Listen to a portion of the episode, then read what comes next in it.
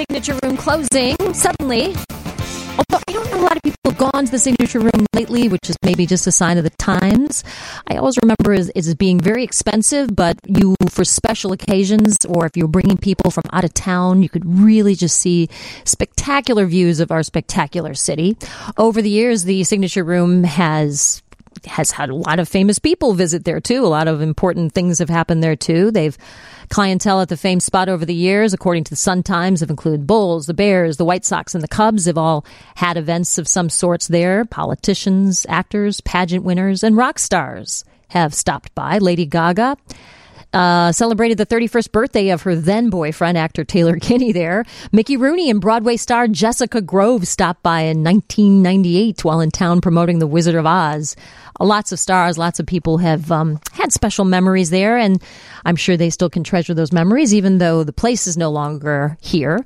Joining us right now is from the Michigan, I'm sorry, the Magnificent Mile Association is Kimberly Bares. She is the CEO and president um, of that organization and can talk to us a little more about this. Hey, Kimberly, thanks for calling in to WGN today. How are you? I will. Thank you, Anna. It's a pleasure to be here. It's good to talk with you. So, okay, I know there's a lot going on. Can you just, and we want to talk about the Mag Mile and some of the things people may not know are going on that they can take advantage of instead of just the closed signature room. But can you just take a moment to kind of, uh, you know, lament a little bit about it and, and talk about what that was, once was here in Chicago? I think it was such an institution, as I said kind of an expensive meal, a special occasion kind of thing for sure, but um, something that has been part of a you know a really cool tradition in Chicago for many years. Agreed. As you said, it, it's it's been an institution, a beloved institution, and has been the place where many wonderful memories have been made, mm-hmm. um, engagements and celebrations and wedding anniversaries and uh, even wedding receptions. So it holds a special place in so many people's hearts. And it is indeed sad to see it go uh, after having been on the Magnificent Mile for 30 years. Mm-hmm. Any thoughts about what might be in that space, or is that it's just too soon? I know this might have seemed sudden to us. I don't know if it was sudden internally in terms of it closing its doors.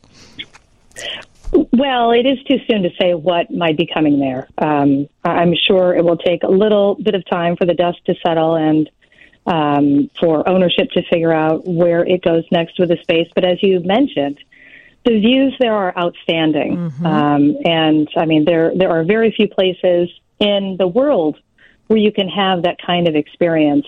Um, you know, it's it happens to be just a floor or two below um, 360 Chicago, mm-hmm. and uh, uh, the views there, as you would see in, in other towers, are just extraordinary. So we're looking forward to the next incarnation, the next iteration uh, in this space.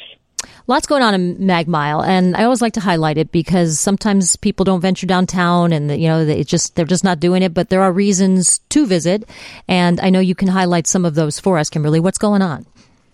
Oh, I certainly can, and and I think Anna, you know, I'll just go back to something else you mentioned, which mm-hmm. is um, you know, we, we are living lives somewhat differently now post pandemic. We lived them very differently during the pandemic. Um, and we know that people's visitation patterns and theater patterns and even work patterns have shifted. Um, but we can guarantee that if you are downtown, there will be so many wonderful things that will surprise and delight you. Um, I mean, I mentioned 360 Chicago just a minute ago. Um, they are reporting double digit growth. Um, so I think there is this belief that that uh, things are, are slow or struggling downtown, but certainly um, not the case, um, or at least um, not always the case. We have uh, so many different things that are happening here, new and exciting and innovative openings. Uh, we just opened the Perceptual Experience that just opened on Friday, and that's artist Michael Murphy.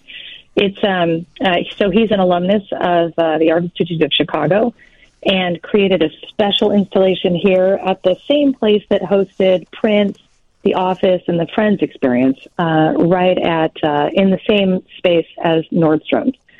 Um, so that's amazing. We've got um, some pop ups that are happening. We've got a Nomi pop up at the park, um, and Nomi is, of course, another restaurant that is gorgeous, beautiful views of Jane Byrne Park. Um, and then we have another uh, pop up with the Peninsula that is a sushi pop.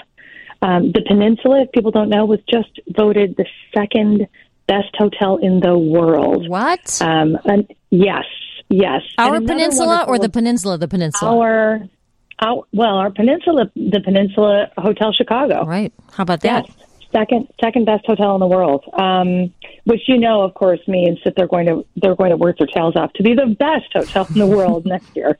Um, you know, we, we are a competitive bunch. Um, I mean, we just we just opened the, the St. Regis Hotel. Speaking of hotels, the St. Regis Hotel just opened, mm-hmm. um, and, and, and amazing views from their terrace. Um, but in terms of other experiences, we have two limited engagements um, that are on Michigan Avenue at the Wrigley Building. We have See Ukraine, which is all things Ukraine. Um, you know that that country um, is near and dear to so many of us as it is experiencing war.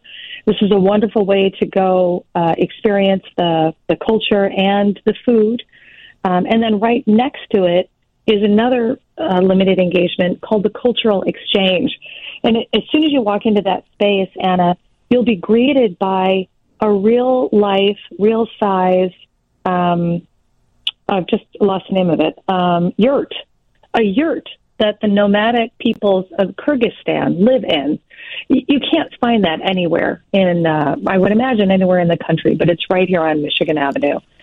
Um, worth I'm discovering. Sorry, I could go on and on. No, I and I, we just jump in. Jump we in. just checked out the Museum of Ice Cream um, this yes. couple weeks ago, which was a huge hit mm-hmm. with uh, the family. Yeah. And you know, there there are some fun things. I mean, I know there there are a few headwinds with people see those blue flashing lights and then they worry a little bit about you know the crime and things like that. I mean, how do you address mm-hmm. those concerns, Kimberly, when you hear about them? Um, when people say, you know, mm, is is it worth it?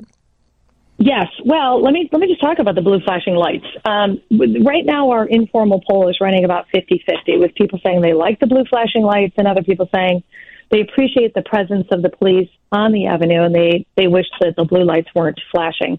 Here's a little tidbit, though. Some of the police cars um, are older and thus don't have the ability to have solid blue lights. Um, so sometimes just going behind the scenes for a moment, you you get the rest of the story. Mm-hmm. Um, so when we have a brand new fleet of cars, we'd be, I think, happy to have them on without flashing. But that is, um, in part, why you see the flashing blue lights. Those are part of a, what's called a strategic um, uh, deployment initiative. So those are additional officers that we have on Michigan Avenue just to make sure that everybody um, feels as safe as we think they are. We're seeing our uh, crime stats trend in the right direction. We've just um, taken a, a, fresh look at Michigan Avenue stats.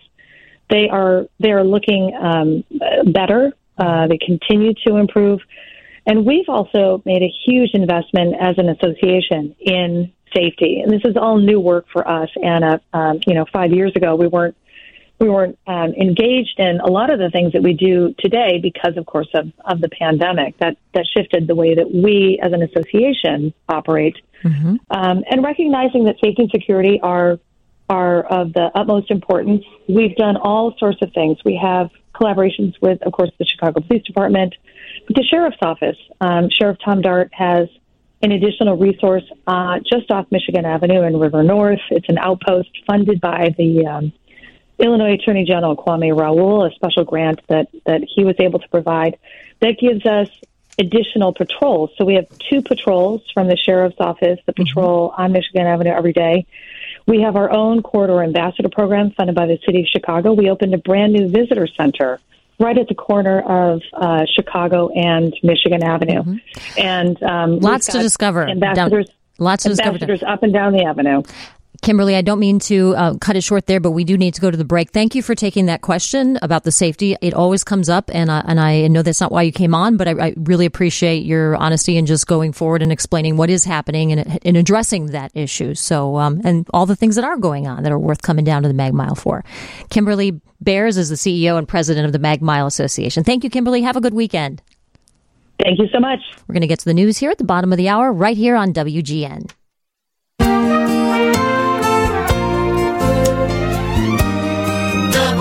ti.